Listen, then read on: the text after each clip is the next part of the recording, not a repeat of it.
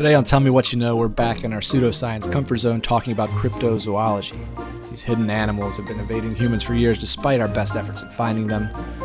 On today's show, we'll draft our top five cryptids, discuss a brief history of the pseudoscience as well as its influence on pop culture with movies like Tremors, shows like Finding Bigfoot.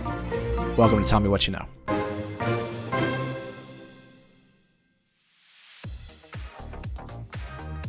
What up, everybody? Today is Friday, February 26th, episode 5, season 3 of Tell Me What You Know. We are going to get back on our pseudoscience bullshit today. That's right. We're talking about cryptozoology. Uh, maybe easier to call it Bigfoot science. A little pseudoscience. A little pseudoscience, a little bit of, uh, you know, animals that may, may or may not exist. That's right. That's right. Gonna talk about that. I found this a lot more interesting than I than I would have assumed it to be. Yeah, Yeah. Uh, super interesting to me. I mean, there's people that just completely disregard the rules of science just because they think something. I mean, I've definitely gone down some rabbit holes watching Bigfoot shows on Discovery Channel. Oh yeah, You know, searching yeah. for Bigfoot or we don't need the scientific method. We just need the folklore record, basically. that's right. And like some, I heard my grandmother's aunt tell tell the story one time, and then that's all I need to know. Right. Very anecdotal. Mhm. Very anecdotal. Let's start Uh, off with what we learned this week, though. Yeah, let's do that. I think you go first this week. Okay, I'll go first. I was listening to a podcast, uh, and it was talking about King Solomon, like the most wealthy Israelite of all time. Mm-hmm. They made some outlandish claim like he had trillions of dollars, which I'm not. I can't find any any like record of that. But he was very rich. So I was like, okay, I wonder who like the most wealthy people in human history are. Mm. And so I kind of broke it up into the modern period, early modern to modern period, and uh, more like Middle Ages, ancient times, right? So if we're talking like early modern to modern period, you might think, you know, Carnegie or Rockefeller or something like that all had Yeah. like billions of dollars. But it was actually a German merchant with the best name of all time, Jacob Fugger. He's, he's fucking rich. Jacob Fugger, he was a German merchant. He was a mining entrepreneur. At one point, his family basically had a monopoly on all of the copper market in Europe. Wow. Uh, his net worth, it says around like $400 billion. Um, he left it all to his nephew, Anton Fugger. Uh, the company assets totaling in over 2 million guilders, which uh, guilders, it's uh, some kind of, it's like a gold penny, I guess. Okay. Uh, tons of money. He was referred to as Fugger the Rich. I wonder how Anton blew it all. Yeah, yeah, definitely. Anton Fugger was probably he was into buggery. I bet. He yeah, he had probably too many prostitutes or something. I've always Yeah. assumed that if you had a lot of money, there has to be like some super dark side of what you've done to have that much money, right? Like nobody would cross you. Yeah, You know, you can't right. cross Fugger. Fugger You know. family, dude, such a good name, Jacob Fugger. Jacob Uh, Fugger. if we're talking more like ancient times, Middle Ages, uh, Mansa Musa, he was uh, the head of the, I guess he was the leader of the of Mali at the time, the Mali Empire. Okay. uh, this guy was so rich that like people say there's really no way to put an accurate number on his wealth. Hmm. So I don't know what that means, but I guess more than 400 billion dollars. Yeah. He basically had like all of the gold in Africa. At, it's like this was in like the 1300s, 1200s, 1300s. Uh, he like I, he was uh you know he was he was a Muslim and so he, he- on on a trip to Mecca one time he took like tons and to, like literal tons of gold to Mecca, which just deflated the value of gold across pretty much all of North Africa Hmm. because he just brought all his gold there and I guess gave it to Mecca. Gave it to Uh, Muhammad. But yeah, inconceivably rich by contemporaries. There's really no way to put an accurate number on his wealth. At at that point, like, you know, we've got Fort Knox, right? You know, the where America stores all its gold. Right. But how does that guy store his gold where it's not just like I'm just going to steal some of this like a little amount of gold. Like or have so much loyalty around him that Yeah. that people Uh, agree that oh, like that's got to be his gold. That's got to be Mali's gold. Maybe he had a bunch of cryptids guarding it. Maybe. Maybe of Bigfoot and a bunch of uh, you know, he's got some. Gobi Uh, Death he's worms. got some deathly alliances. Yeah. So That's that's, kind of what I found. I mean, there's, you know, obviously there's like Augustus and stuff like that. $4.6 trillion, I think, but that was, it would suck to have that much money back then. Well, at that point, you really. It's like you don't have money; you just have power and influence. Like You can't even buy a Tesla. Give it to me. yeah, yeah, yeah. What what good is it? What it? was Augustus buying? He like bought the coolest like horse saddle. right, right. He, Had, had like a building built for him or something. he's like you know he's got access to the best spices from around the world that are just hard to get. Right. It's basically all he he he just got. He's got like cinnamon and sugar. The dude like bathed in saffron. That was basically that's how he flexed on people. Huh. Uh, so yeah, that's. I would imagine learned. Genghis Khan would be up there. Yeah, maybe. Think about- I feel, I like, I feel like the Khans didn't even care about money. They just wanted to like pillage. Yeah, that's right. But Yeah, I mean, he's got a ton of kids that would look after him. Yeah, he had a You know, like had a lot twenty percent lot of the right. Chinese subcontinent. Right. Kubla, Oh, Kubla Khan really put a hurting on him. Yeah. Uh, well, I learned this week. I finished Andre Agassi's autobiography, Open. Oh, Uh, very good book. I really recommend it if uh, you're in need of a book. Um, I learned that uh, towards like the later stages of his career, he opened a charter school in Las Vegas, where uh, where he's from, and um, he's raised over two hundred million dollars for education reform. Uh, and so he's got the uh, the Agassi Academy. Uh, it's a prep school in Vegas. It serves the underprivileged youth. Um, and yeah, it's been open since 2001. It's currently uh, kindergarten through through K through 12. yeah. Uh, it seems like a really uh, pl- a place doing a lot of good. Okay. Uh, I didn't. it, he he dropped out as an eighth grader uh, to play tennis. He, he went to the um, this like Ball- Bollettieri Academy. This is like basically like a sweat camp for tennis stars in Florida. Um, so he didn't really have an education. So when he grew up, he he wanted to give give more people access to a good education. The mullet was a wig. Yes, it was. This is true. He was losing his hair for a long time. Uh, he I also he's also he also did meth. He Yeah. he destroyed all of his trophies at one point after a fight with Brooke Shields. Uh, he, he's got a crazy little story, man. I, I really recommend reading his book. Yeah. Um, yeah, that's what I learned. Okay. The Agassi Charter School. Yeah, Well, much like Andre Agassi's hair, let's talk about some other stuff that that's maybe not real. Talking about cryptids, cryptozoology. Uh, if you don't know what that means, just think of like the type of science that might study Bigfoot or the chupacabra, Yep. the. Jersey Devil, The Jersey Devil. thing. Let's start so that we don't give away too much in our talk. Let's start with our draft, uh, and let's pick our our favorite cryptids. That's right. It, I think this is going to be a hotly contested draft this week. So Yeah, maybe who's there's going so first? many of them. There are, but I think there are some crowd crowd favorites. Okay. Um, I can't remember who goes first. What was our topic last week? Uh, cool, cold things. Cold things. I think I think you went first last week. Yeah, I, went- I had took Sub Zero first, so it's your Yeah, uh, that, that was a good one. okay. Sub-Zero. Uh, well, I'm I'm also then if I get to go first, I'm gonna I'm gonna kind of bridge from cold things to this cryptid, Mm-hmm. uh, the abominable snowman, also known Okay. as the Yeti. The Yeti. The Yeti. Yeah. Uh, one, I just how often do you hear the word abominable ever used? It, it's like it goes hand in hand with snowman. I don't think I've ever heard it used when not referring to the Yeti. Yeah. Uh, it just means like something you're really uh, grossed out by or uh, like put off by, but like to a to a to a large extent, like a like a like you really hate it, like a detest. Right. Um, did you know it's that? not a good thing. I, yeah, I mean, I knew it was like a, it meant bad. I also always misspell it with a D for some reason.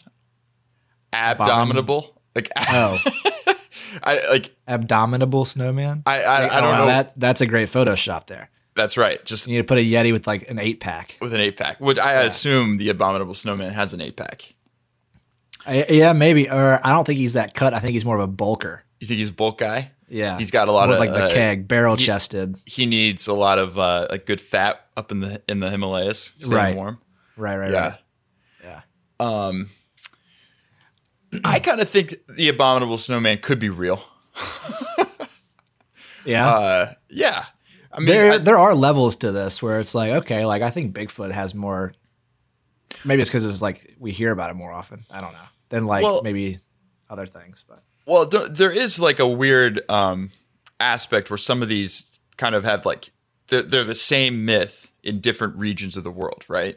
Like the Yeah. Yeti is is basically the Himalayas, the the Nepalese version of Bigfoot. Do, you- do you do you agree? oh for sure and there's like so many they're like oh a water monster and they all look the exact same Right, right. they're like long-necked humpbacked they're basically loch ness monster they're just in different parts of the world yeah, yeah. or but I like imagine, uh, squid all that kind of stuff right, right. which is actually Uh, a real animal which is a real thing. So that that was something I want to bring up later. But um, uh, but yeah, I'm gonna take Abominable Snowman. Um, I just think about you know when I was young. I, I think I, I first learned about the Abominable Snowman going to uh, uh, Disneyland and riding uh, the Matterhorn, and like when you're on the Matterhorn, like this this abominable snowman pops out and scares you, and it's a good good ride. I think my these might be a callback for anybody, but my first two, I guess, exposures to the Abominable Snowman. One was from that like claymation Christmas movie, Mm, mhm. uh, Rudolph the Red-Nosed Reindeer. I think is Yeah. is in that one. The other was like a Microsoft MS DOS game, Ski Free. okay. Remember that game? Uh, I don't. It was Well, like maybe it came on like your like your first PC you had. It had like you Mhm. know you had like JezzBall, and you had Ski Free. And Ski Free, like you would eventually get to a point where this Yeti would just run out and eat your skier. Gotcha. That's as far as you could could probably Go. beat it, but I didn't know how to beat it at the time. Yeah.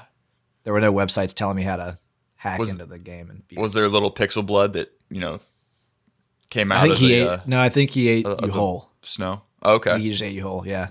Just Wow. completely Just yep. That's going. Classic Yeti. My first pick. I'm going with the Groot slang. The Groot, the. Great Snake, uh, in Mm. Afrikaans. Uh, this is a South African. See, I don't want to call it a legend because I don't want to disrespect the people who believe in it, but a South African cryptid. Uh, it's sorry, I have to cough. I have coffee in my throat. All right. Um, yeah, the Groot slang. It's it's a cave dwelling uh, snake like monster uh, found in the desert region of northwestern South Africa. Basically, this thing is ridiculous. The reason I picked it is because the description made me made my brain break. It's got the head of an elephant and the tail of a of a giant serpent. So like just think of a big ass snake with an elephant head on the front of it. Including the ears? Yes, and like tusks. Oh wow. Oh wow. Right. Uh, legend has it that when the Earth was created, the Groot slangs were all destroyed, but I don't understand. I think they're more like a primordial, like, uh, like space monster, maybe. Uh-huh. I guess. Uh-huh. But apparently, some of them survived, and they or they're in the deepest caves of like the of South Africa now. But yeah, tales of enormous tusk snakes. Um, they've been, I guess, part of South African folklore ever since. But uh, yeah, I mean, it's just kind of a ridiculous, ridiculous animal Yeah. That I would Sounds really like like to see sometimes. Sounds really scary as well. I- I'm gonna stay out of the caves of South Africa. Yeah, in 1917, a, a British diamond magnate, Peter Grayson, disappeared uh, in South Africa, and the Groot slang has been blamed for that for sure. Damn Groot slang. Yeah. My next one, everybody's heard of the Kraken, right? Well, Mhm. I'm gonna take it to Japan. The Akuro Kamui. Okay. Uh, the Ainu people of Japan uh, believe that basically the Volcano Bay off the south coast of Hokkaido, there's an enormous octopus called the Akuro Kamui. Um, it's enormous. It's got eyes all over its tentacles and stuff, and apparently Mhm. emits a really bad smell. Mm. There was a, a British missionary named John Batchelor. He was working on Hokkaido in the early 1900s, and he recorded uh, citing in his book said that uh, this thing attacked three local fishermen. Um, and it like emitted this dark fluid and noxious odor, and the men all fled not because they were so much scared, but because the smell was so bad. And the next morning they they refused to get up and eat. They were just lying in their bed, trembling in fear, uh, pale, all that kind of stuff. So You think you think they were like looking at each other like I wasn't scared. Were you scared? No, I just Yeah. that, that just smelled horrible. It just smelled really smelled bad. really bad. No, I wasn't scared, man. The smell's just so It bad. smelled just horrible. Yeah, yeah, no, that's uh, that's probably what they were saying for sure. But yeah, that's the Akuro Kamui. That's Akuro I'm sure that's how you pronounce it as well. Yeah, exactly. Good good picks. Thanks. Um, I'm I'm going off this one because I, I like the name. Uh, I think the British always have good naming conventions, but uh, this is the Beast of Exmoor. Uh, Okay. This is a big cat living in England. Okay. Um, it was prevalent in the 1980s. Uh, they even called in uh, some like British Marines to look for this thing after uh, some uh, like mutilated cows and livestock. yeah. Um, but basically, they think this is like a cougar or leopard that nice. was maybe it's just being misidentified because uh, there was some law passed in the 70s that you couldn't have you know big cats as pets. Right. Um, so somebody just probably like released it. Um, and yeah, so this the Beast of Exmoor was written about in magazines and uh, different places. So uh, I just think the name's really cool. And um, but yeah, it's supposed to be like a big, large, dark cat, kind of like a leopard. Yep. All right. Um, okay, so this next one is German, and I really like I I really like this one because uh, they've got these they've got this statue uh, in in Germany, and th- what this is called is called the Elvedrich. Uh, Elvidrich. Elvedrich, and basically it's like a mermaid bird Yeah. so it's like this bird that lives in the water. Um, and you know, this thing's very like it, I didn't even really read anything about it like hurting people or anything. It's just basically like mytholo- myth- mythological. Um, I kind of put this in the same bucket as like Hansel and Gretel stories. Um, but these uh, the pictures and and they have this fountain, uh, the Elvedrich fountain. Uh, I, I mean, this thing just looks hilarious. It's got these like big, almost Kim Kardashian lips, and these tits on them. How do you spell And- this? How do you spell it's, this? hilarious. Uh, it's called E L W E T R I T S C H. E fountain. Look at the, look this thing up. The Elbridge fountain. Um, I've Yes. copied it. I, it just makes me laugh looking at it. It's like it, it's hilarious. But um, it's also said to inhabit uh, Pennsylvania, Right. and uh, it was brought over by the Dutch. And uh, there's like some traditions. The Elvidrich, they have like Elvidrich parties and dance festivals, and uh, uh, they kind of I wouldn't say pray to this thing, but um, I think there's there's some rituals around sacrificing something or giving something so that the Elvidrich doesn't come free or something like that. Okay. All right. Um, yeah, the Elvidrich. That's a weird looking thing. Yeah. Um, and then my next one, I'm going to go for uh, the Mothman. I was kind of wondering if this is uh, something like. So I've seen the Mothman Prophecies, the Richard Gere movie. Have you seen that movie? Uh, no, but I've read a bit about it. Yeah. Uh, so the Mothman is in Point Pleasant, West Virginia. Mhm. Um, it's sort of there were like these sightings in the '60s of this I, I- this man who looked like a moth. Um, he could fly, Red eyes. red eyes, and he's also associated with like supernatural events. Yeah. Um, so it kind of like spanned the spectrum between maybe something almost like satanic and and like a flying man, like a mothman. yeah. This is where it crosses over into like the ghost hunting territory as well. Yes, yes, it does it goes into that that spectrum. Um, I really like the movie. Uh, I think I think the Mothman gave him like it, the Mothman prophecies gave Richard Gere a vision of something that was to come, and um, and also kind of like terrified him a little bit. I- Is it a scary lot. movie? Is it a horror movie? Yeah, yeah. It's it definitely is probably a little bit more more horror than it is thriller, Okay. but um, I'd say it's like sixty percent horror, forty percent thriller. Got it. 60, typical 60-40 split. I know exactly what to expect now. Yeah. Um, but yeah, I'm going to take Mothman. There's a Mothman festival every year in Point Pleasant. Um, I'm not sure exactly what they do, but but could be kind of fun. Yeah, sounds great. sounds amazing. I, I went deep on my research there. yeah, no, that's great. uh, you ever seen the movie? I'm sure you have. You've seen every single movie. Movie Tremors. I love Tremors. Okay, well this this the Mongolian death worm reminded me so much of Tremors that I had to take it onto my list. Oh, you know that's such a great uh, comparison. I didn't even think about that. Did you look up the Mongolian death worm? I saw it listed and I thought it Yeah. sounded really cool and like read a little bit about it, but I didn't I didn't equate it with Tremors. And I, I mean, it's such a great movie. Yeah, let me start this off by saying that. Uh, so basically, all right, I'll just I'll just give it. This is in in the Gobi Desert, in the most arid regions of the Gobi Desert. There's this death worm. Apparently, it's shaped like a sausage, about two feet long, has no head, no legs, and is so poisonous that just touching it means instant death. Uh, now, nobody, it, everything, every single like person that's gone over there, paleontologist to study or whatnot, everything is secondhand. Nobody present has ever seen this creature, but they all firmly believe in his existence, and they describe it down to the detail. Right? Right, right.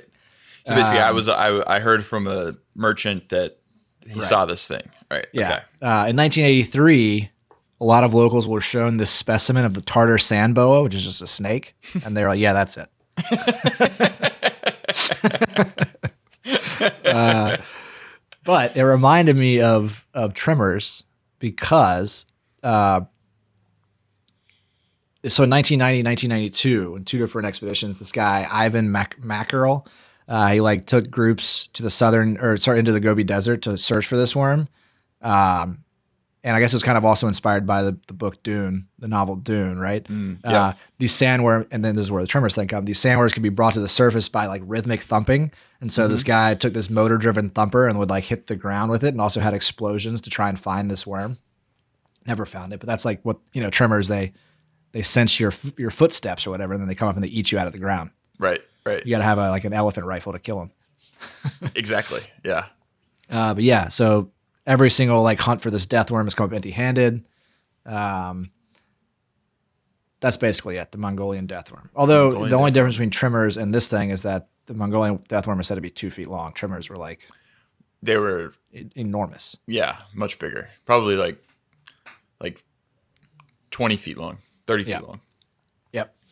Uh, my fourth pick, I'm going with the classic chupacabra. One thing about the chupacabra, so uh, I speak Spanish. I don't know if you knew that, but it literally means the goat sucker. Mm-hmm. Um, one thing about this that I did not know is that the the, the term chupacabra is only only dates back to 1995. I feel I- like all these are super old. I, I I was gonna I left this off my list because I knew you were gonna pick it. Yeah. Uh, and I was kind of I was surprised by that too. I kind of thought this would have been like, you know, something way back in like Aztecian days. Right. Yeah. You know like some I kind of like Inca or Maya type thing, right? Some kind of South South American, Central American folklore type thing, legend, Yeah. right? So uh, basically, this came about, I think, in the 70s. It does date back to that, but I don't think it was named then. They, they had like the the Vampire of Moca in 1975, which is a town in Puerto Rico. Um, all these like livestock were just just turned up dead. And then in 1995 again, there were you know a bunch of goats that turned up or, or sheep that were discovered dead, and they all had these like puncture wounds in their chest, and they'd all been completely drained of their blood. So they're like, okay, is this like some kind of satanic ritual? What is going on here? And then eventually they settled on, no, it can't be that. It's got to be the chupacabra. Uh huh. This thing is like basically, it's a kind of a heavy creature, the size of a small bear. It's got spines going down its neck all the way down to the base of its tail, and it's just all about vampirism, right? It just it drinks the blood of livestock Yeah. uh, and just destroys um, livestock, basically. Huh. Yeah. D- Uh, the go ahead. Sorry. well, did, did you? Does it attack humans at all? Or is it just like it turns up dead goats? I think it's mostly livestock. The movie Yeah. Species, however, Sil and Species, you know, she was Mhm. based on the chupacabra as well. Chupacabra. Yeah, even sounds like a very more- ominous creature. Yeah, I think Species was the first movie I ever saw that I saw boobs in. Yeah. to think. I think it, might, it was probably Species. It was my first movie boobs. I'm trying to think mine. Cliffhanger? Boobs and cliffhanger? How could there not be? I don't know. I watched Species because I heard there were Hmm. boobs in it. I don't even remember it being a good movie. It's just like I think there's boobs in this movie. Yeah, Let's yeah, yeah, Species. exactly. No, I'm pretty sure that's what Species was based on. Right, right, exactly. Um, it was that, and then uh, I think my next one was probably Swordfish. Oh yeah, great. Yeah, good one. My last one is the Altamahaha. Alti, Alti for short. Where do you think this guy's from? Uh, Brazil. He's from Georgia and the United States. 20 to 30 foot long river monster, large flippers. It's basically Loch Ness monster. And it's funny because uh, it's like in the Altamaha River. I I don't know how to say that. Somebody from Georgia can help me with that one. Altamaha River uh, near Darien, Georgia, Uh-huh. which uh, was settled by Scottish Highlanders in 1736. So like they just brought over their own Loch Ness monster, basically. And but uh, yeah, 20 to 30 foot long river monster. There's a Uh, lot of river monsters on this list, or on Yeah, like there's a ton on of the list. Yeah. um, yeah, basically it's probably nothing more than a descendant of like the Scots settlers' tales of the Loch Ness monster. But I Mhm. liked Alti uh, for my fifth pick. That's a good one. Um, I'm gonna go with one. Uh, I, I didn't read too much about this, but I like the name. I also liked where it was from. Uh, it's called the Shunka Warakin. Okay. Where do you think it's from? Shunka. Japan. Uh, it's from lives in Montana.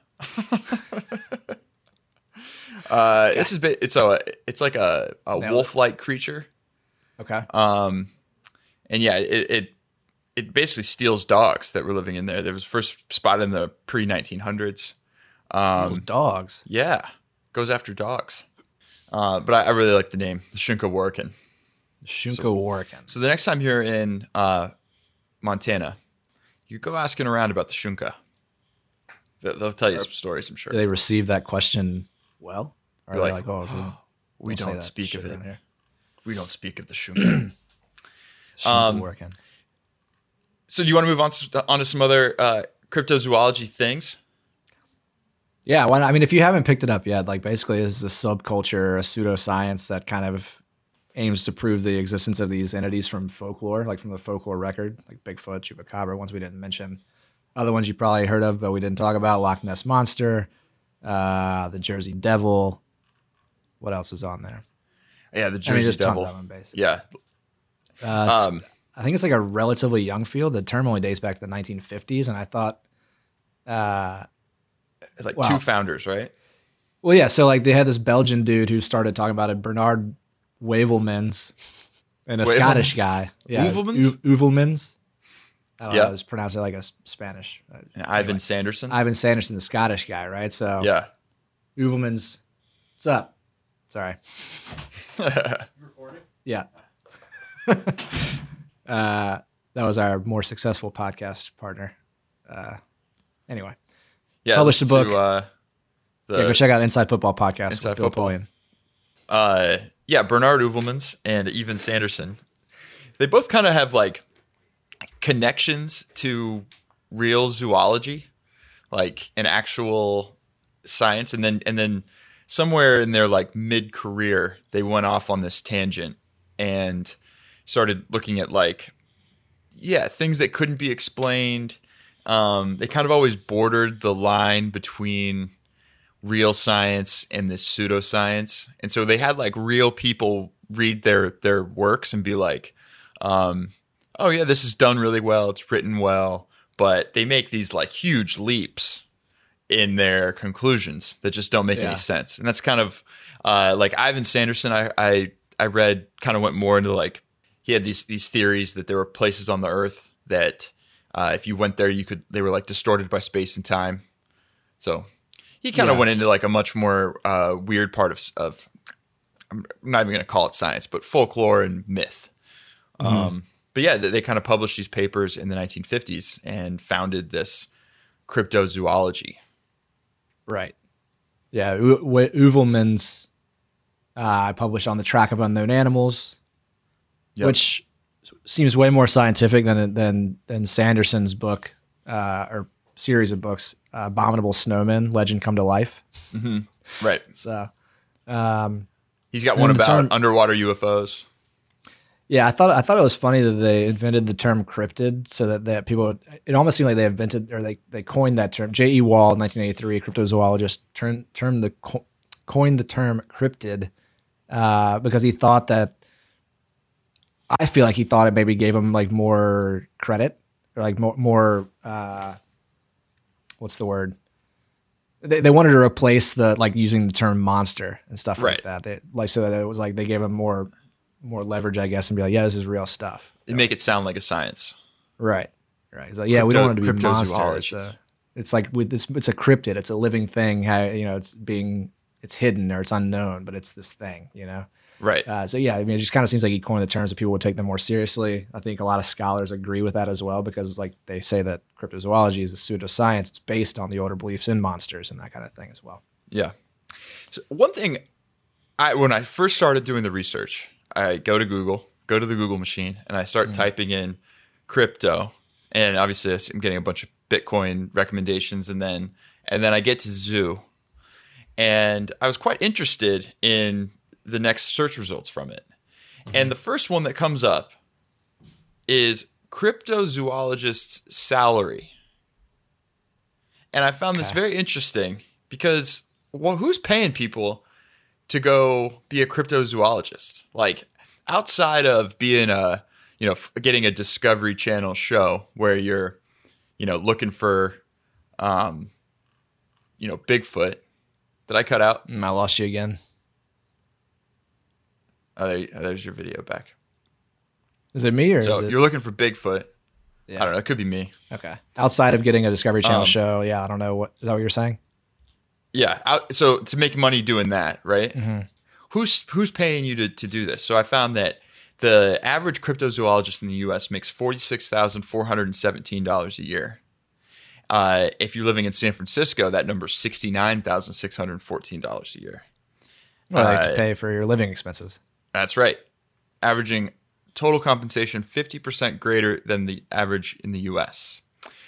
So a little bit more digging into this, I think you find that a lot of religions, or uh, specifically more like creationists, like the young Earth creationism theory people, Yeah. who they are actually funding this stuff because if you can go find they have like like uh, the theories that dinosaurs and man were on the planet at the same time, right? Right. So if they can find a record that that they were, then basically it dis- disproves evolution. So Right. there are a lot of these expeditions funded by the church, by churches, not Catholic Church, but funded by these these more uh, fringe churches to go look for these creatures, and that makes a lot more sense to me. That that there's this like religious connection to this Yeah. to cryptozoology. for sure. I mean, otherwise, like, just the, how do you become a cryptozoologist? You just say you are one, I would assume, right? Right. well, uh, that's what I mean. Like, you, Yeah. there, it's like, but but who do you need to tell this to? And it's like, oh yeah, yeah, well, I need to send you to uh, the Gobi Desert to find this Mongolian worm. Like, who's paying for that expedition? Be like, if Yeah. you find it, that means the Bible's real. right, right, right, right. That makes a lot more sense to me. Yeah, Puts this whole thing in perspective. I, I, I prefer to uh, go with the guys on like Matt Moneymaker from Finding Bigfoot. Great name for the guy who discovered the Bigfoot Field Researchers Organization. Oh, Yeah, you got you ever watch that show, Finding Bigfoot? oh yeah. I, I I mean, not like with any frequency for nine really. seasons. Yeah, But uh, so yeah, an episode here and there. but I, I do love the format of the shows. Like constantly, you know, there's always a hook, right? You, it always something to get you to come back from from the commercial, and then Yeah, they, I mean, I'm- they never pay it off. I- I'm I'm not so much like it's not really the the content of the show that I'm impressed with. It's the fact that they've been able to run for nine seasons and have literally never found one piece of evidence of Right. Bigfoot. Right. Uh, And, they, and and- they, I think they try and like tie it together with this actual scientist who's skeptical on the show and all that kind of stuff. Right. Well, I also just love how it's all the same show, right? Like it's it's the the B roll is all the same. It's like uh, Right. you know videos of in the trees, uh, you know, going in and out of focus on like a branch, A stick breaking behind them. a stick breaking, uh, people like being in the in the middle of the woods, like feeling like lost, a step, you know, a footstep in the, some dirt. I mean, it's all the same show. Right. So I'm very impressed that they are they are able to keep it going because I think those are like 42 minute episodes, like hour hour long shows. Yeah. It- it is impressive. Yeah. Um, I think that's all I got on cryptids. Cryptozoology. What else you I- got? I want to bring up the fact that you really don't need cryptozoology if you want to Oh, get right. freaked out by real animals. There are a lot of real animals. Like I always like Sam, who we've had on the podcast in the past, has has a theory like real life monsters are basically just bears. Like if, if you're in the woods, if eh, eh like I mean if like, seriously though, if you if you were in the woods and you saw a freaking bear for the first time, that thing is a monster. It run it could run through trees. It's going to come eat you. Eh, that is a, that is typically a monster. It's just that we have like this we we know about it, so therefore it's not like scary. Right. There's not the rarity of it as well. It's not like it, you're the. so many people have seen bears before. I mean, I get what you're saying. Yeah. I don't know if I agree with that theory. I now I'm more so of the like I agree That, that a bear like- isn't a monster? right, not by the, my definition of monster. So a monster needs to be something that you don't see often? Yeah, I think so. Okay. Yeah.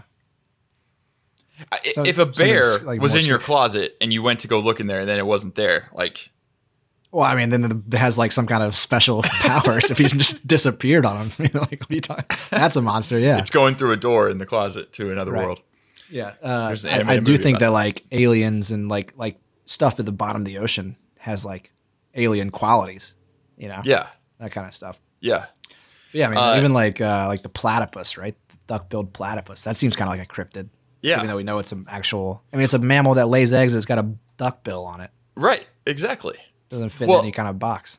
Well, you mean you brought up the kraken before and the giant squid. I mean, Mm-hmm. the kraken, the, the kraken, the giant squid wasn't first wasn't photographed until 2004. I mean, if you were on a boat in like a fisherman and like a giant squid came up near your boat and you saw it and then it went back down into the depths, you, you're gonna talk about that as like some mythological creature. I think that totally makes sense. Yeah, Um, but but it's a real a real animal. Um, cryptozoologists also take take credit for uh, the the discovery of um, uh, what was it? Uh, the Komodo dragon. It's just a real lizard. It's just a lar- It's just you know out in the the Orient, essentially, like the un the un uh, the unexplored by Western civilization right. doesn't mean it's like crazy. Uh, the one picture that I, I do think really freaks me out, and this is in the Megabat uh, family. These are real things. Yeah. These things are freaking creepy, man. If you look up uh, the giant golden crowned flying fox, Giant this- golden crown. it's it looks like a human sized bat and there's a picture of it it lives in the philippines and there's a picture of it that of, of it hanging from like basically like um like an awning in front of a store. And it, i mean it looks like a human it looks like batman hanging upside down in the Yeah. philippines. That thing is creepy. Um but those things will like cover trees and be hang i mean it has a five foot wingspan. I mean it only weighs like three pounds though. Anyways, th- you don't need to go searching for crazier things. You you can you can find them uh, in regular nature. Another one I looked up that's creepy: the star-nosed mole. It's basically just looks like a worm with these like crazy mandibles on it. Ugh. Uh, yeah, really creepy. And then another one I looked up uh, was I think it's I think you pronounce it the gharial, the gharial. Uh, this is basically like a crocodile with like a really skinny snout, and it has a shit ton of teeth on it. Um, it eats fish. Uh, I, I, thing's crazy. It's a total dinosaur. Um, just been around forever. Like sits at the apex of its environment and just kills stuff. Like Yeah. a shark. Um, it lived like 60 years. Anyways, really weird there are a lot of creepy animals. I don't think you need cryptozoology. Even though I do I do enjoy a nice myth. What do you? I mean, if somebody proves that Bigfoot is real, then what? I don't know. I have to take it all back. No, I mean, like, do they make a ton of money, or is it just like, oh yeah, I was right? I don't know. You'd have to put it in like a zoo to make the money, I guess. Right. Take it on the circus, put it on the train. Get PT Barnum to come back. Yeah. Excellent. All right. Well, that was our show on cryptids. Let us know what your favorite cryptid is in the comments. Uh, Michael, I think everybody should. Yeah, yeah. I think everybody should uh, wish you a happy birthday. When I by the time this Thank comes you. out, you'll be, uh, you know, past your birthday. So Yes. happy belated birthday, Michael. Thank you. I appreciate it. I'm entering my late early 30s Yep. and never have couldn't feel better about it. We'll be sharing your uh, Amazon wish list with everybody. They can purchase things for you. It'd be great. Um, yeah, happy birthday. Thank you. Thank you, everybody. Everybody have a great week. Uh, next week we're going to be doing. We didn't never did our season two wrap up show, so we're going to do that next week. A little bit of trivia from our second season. Tell me what you know. Get ready. Where I will try and stump Michael, and Michael will try and stump me. Uh, should be a lot of fun. All right, guys. We'll see you guys next week.